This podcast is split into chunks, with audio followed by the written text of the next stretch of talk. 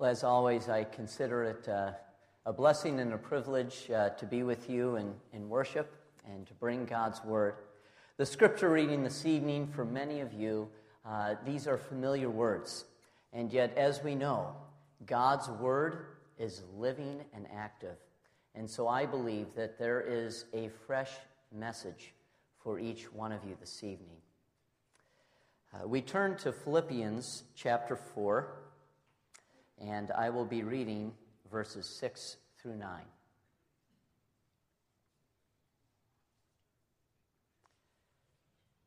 Do not be anxious about anything, but in everything, by prayer and petition, with thanksgiving, present your requests to God.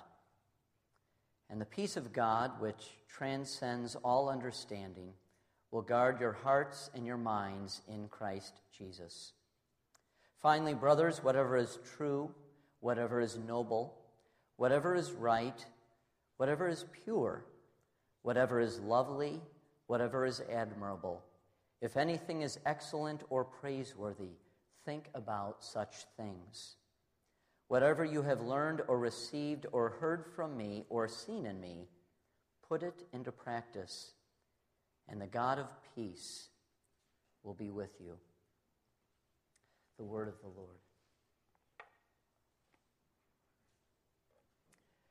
Every September at Timothy Christian, we reserve a few chapels for students to share about their summer mission trips or service trips. And uh, this year was no exception. Uh, and of course, uh, faith uh, students are uh, up there every year, and often they share about uh, trips to Honduras. Uh, this year, on uh, both this uh, Tuesday and Thursday, as the students shared, there seemed to be a common theme. It was probably there before in years past, but it really resonated with me this year. Students shared that when they got to their place of ministry for the week, they were struck by the joy of the children.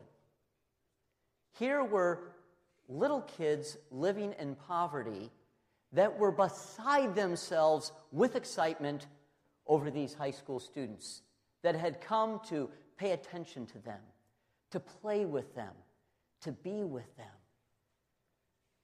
our American students were struck by, by such joy in difficult circumstances. And then they returned to America, to stress filled America. Uh, I recently heard in the news that uh, the number one cause for prolonged absence from work is now stress related illness. So I have a question for you. Uh, what do you do to relax, to chill, to receive a, a sense of calm? You know, we all have our, our different ways of doing this. Uh, perhaps it's just sitting back and putting these things in the ears and, and listening to some music. Uh, maybe it's uh, a back massage. Uh, for me, it's a little stroll in the woods among the trees. Uh, maybe it's you light the, the pumpkin spice candle and sit down and, and read a book. Uh, we all have uh, different ways to relax. Uh, and these are fine. However, we need to remember, as God's Word reminds us, that the truest, deepest peace, it comes from God. The truest, deepest peace, it comes from God. In the next few moments, as we uh, walk through this, uh, this passage in Philippians, I hope to uh, show you how peace is gained, and then how peace is maintained. So, as we think about this very true peace that God gives us, uh, this passage helps us understand how we gain peace and how we maintain peace. Uh, so, first, peace gained. The Apostle Paul begins right out uh, do not be anxious about anything. Now, there are some of you that have uh, gone through much deeper waters than I. And for me, just to come up to you and say, don't be anxious, you know, do I have any you know, credibility in saying this. Uh, but it, it's not me, it's the Apostle Paul. Uh, so I was thinking about Paul's life. I, I went to 2 Corinthians 11, and it is there that the Apostle Paul lists all of the different types of Christian persecution that he has received. And then he talks about the kind of stress that he deals with on a daily basis with death threats and concern for how these church plants are doing. There was a lot weighing down on him. And in Philippians, what's going on here? The Apostle Paul is in prison. So when he says these words, he is not saying them lightly or just a trite expression. He says, Do not be anxious. Now, of course, we could uh, go through a long list of anxiety disorders that exist in America. I, I'm not putting those down, I'm just saying it's, it's very real. It's a big thing in our country that affects millions and, and millions of people. And in the face of all of this, and of course, all the stresses that we have every day, the Apostle Paul, God's Word, speaks into our lives and says, Do not be anxious. When I uh, think about uh, these words, I uh, first think about uh, we've got to be honest with our lives. You know, it, it might seem silly, some of the things that we get uptight about or stressed over, uh, but they're real, and so we've, we've got to be honest. Uh, and secondly, and this can be tough, we need to realize that anxiety is not God's will for you. This is not God's plan for your life to live in anxiety. I fear that too many people say, well, that's just the way I am, or I guess I've got to live with it. No. God's will for you is not to live an anxious life. And that's why Paul says, do not be anxious. So, the first step in, in peace gain is to acknowledge our anxiety and to humbly admit it is not God's will for us. Uh, second, in peace gained. In everything, by prayer and petition with thanksgiving, present your requests to God. Prayer, petition, present requests. Paul is piling up the prayer synonyms. And I, I don't want to go through the, the grammatical distinctions between each one of these words. But the point here is we need to pray about this. And uh, this, type of, uh, this type of prayer is not just a, a token prayer.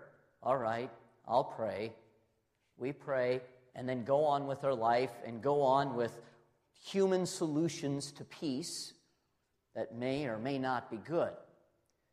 I believe that God is calling us to pray with a persistence that will not give up until the peace comes. I think I've uh, mentioned before, here in a different sermon, that I believe that one of the casualties of our modern lives is the lack of prayer. Our increase of personal technology and media and screen time has a cost.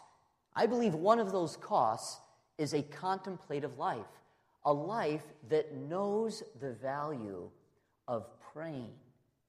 Praying for, for hours, day after day, even year after year, persistently not giving up until the peace comes.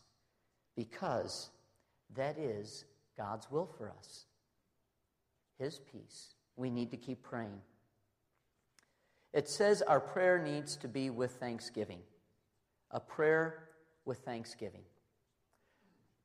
It can be difficult to be thankful in certain stressful situations. The point here is our perspective needs to be God's perspective. Now, if we look at our lives from God's perspective, what is the biggest stress? from, from God's, what should our biggest stress really be? It should be sin. It should be our sin before a holy God. Yes, the traffic jam is stressful, however, so temporary. Our relationship with God, this has to do with eternal issues. Sin is an eternal, stressful issue, potentially. And so when we look at life from, from God's perspective, we acknowledge our utter depravity and need for God, the depth of our sin, and how, how much of an offense it is before Almighty God. And then we see Jesus. We see our Savior, our Redeemer. We see that through Jesus Christ, the stress of sin is taken away, gone, 100%. Goodbye, stress of sin. We live life forgiven as children of God. And because of that salvation in Jesus Christ, because the number one stress has been dealt with, then, then no matter what we're praying about that's stressing us out, we can pray with thanksgiving. When we keep our mind on God's perspective. And so we need to acknowledge our anxiety that it's not God's will for us. Uh, we need to pray, and we must not give up. And then we need to believe it. Just believe it and receive God's peace. And the peace of God, which transcends all understanding, will guard your hearts and your minds in Christ Jesus. We need to believe in a peace that, that we know we cannot manufacture on our own. We need to, to believe in a peace that can only really come from God. When my son was in uh, fourth grade, he had uh, surgery on his neck here. There were some growths in here. And uh, I had never gone through this experience before. It was my first time. And uh, I was caught by the emotion of them wheeling him away into surgery. My wife's, my wife's tears freely, freely flowed and tried to catch mine. Uh, but I thought, wow. I mean, I felt so weak, I couldn't do anything. And I, re- I remember going into the waiting room with this feeling of weakness, and uh, I just began to pray. And I knew that the Christian community was praying as well. And I can't explain it. There, there was a peace, a peace that came into my soul during that time. And it was a beautiful thing. The outcome of the surgery was not good. I'll just say that. Uh, actually, the only good thing about it is in his room in the hospital, we were talking to the nurse, and she attended Faith Christian Reformed Church. This was wonderful. Uh, however, uh, there was a mistake made. The surgeon had misdiagnosed. It didn't turn out well. But I will tell you that that peace that God gave me, that continued to bring me through this very difficult time in, in my life and in my son's life. Interestingly, I bring this up. Uh, perhaps many of you know this past Tuesday, my son had surgery again. Uh, this time by a doctor who uh, was an expert in this particular condition, and uh, the surgery was a success. Uh, but once again, I remember them wheeling him away, walking into the the waiting room and sitting down. It's kind of cool. This waiting room had a window, and there was a steeple and a cross. And I just gazed at that. and I prayed. There was the peace of God in my heart. You know, as I was thinking about this, I, I, I thought of Pastor Greg's uh, updates that he gives. And of course, he gives the information, you know, that we want to know. But think about it. Every one of those updates also is a message of faith. And so coming through it is this, is this thanksgiving and underlying peace that God is with him and his family. He is with his church. And God's peace is with us. What kind of peace is this? The Bible says it guards our hearts and our minds in Christ Jesus. It is a peace that stands guard at our hearts, at the door of our hearts, and will not let anything come in to upset, to, to destroy faith. That peace is solid because it's God's peace. Peace gained. Do not be anxious. Keep praying and don't give up. And believe in this peace that God desires to give to every one of his children. Second, peace maintained. How do we live in peace?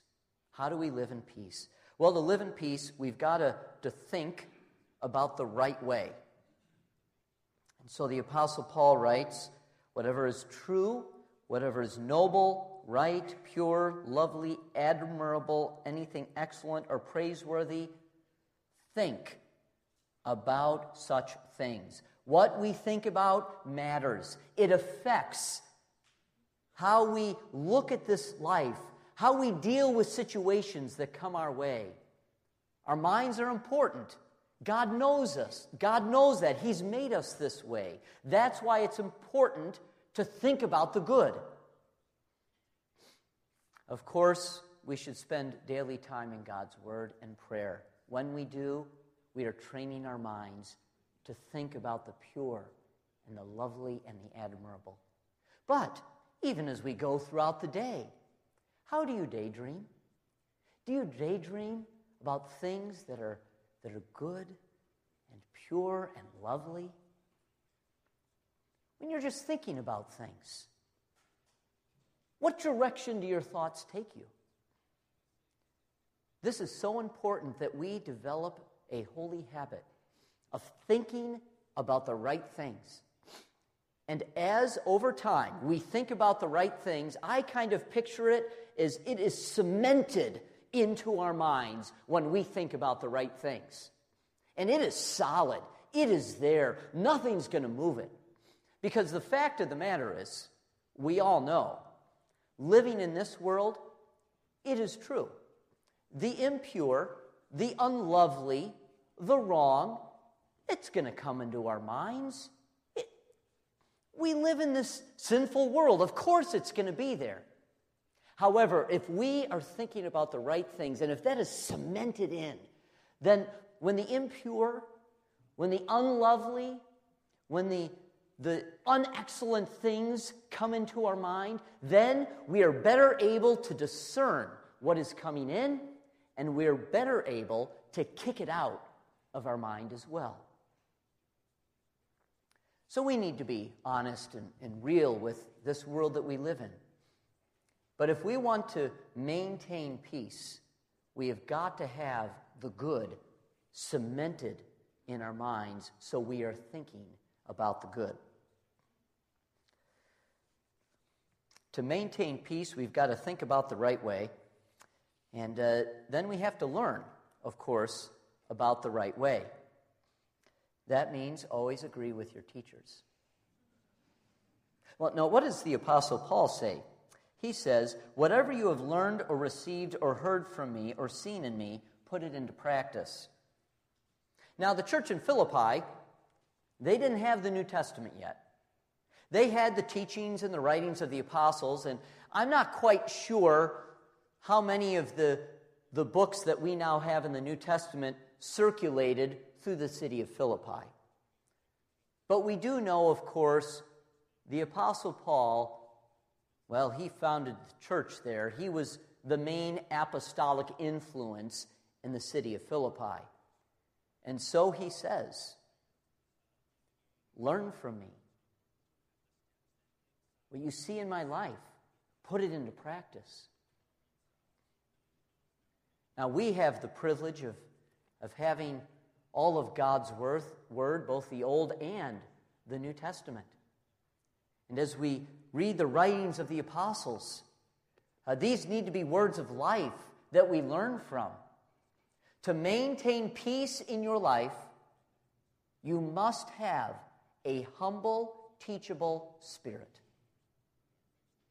A proud person is not going to live in God's peace.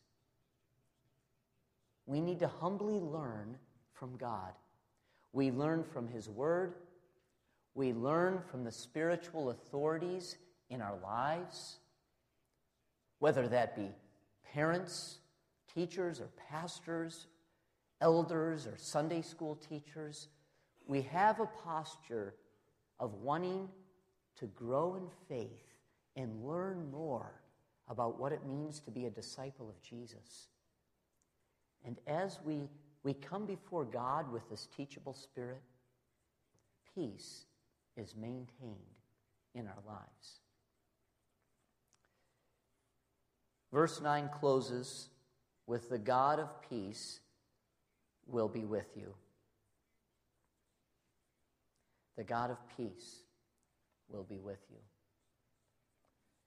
Wherever we go, we have a maker, and he knows my name. And this is a God of peace. As I close this evening, I'd like us to spend uh, 30 seconds in uh, silent prayer before I close. And I invite each one of you and myself uh, to think about what is creating a lack of peace in your life these days. What is uh, causing you stress, worry, anxiety? I invite you to just identify that now. Pray about it in the next few moments. Give that over. Look to Jesus. And uh, then I will close in prayer.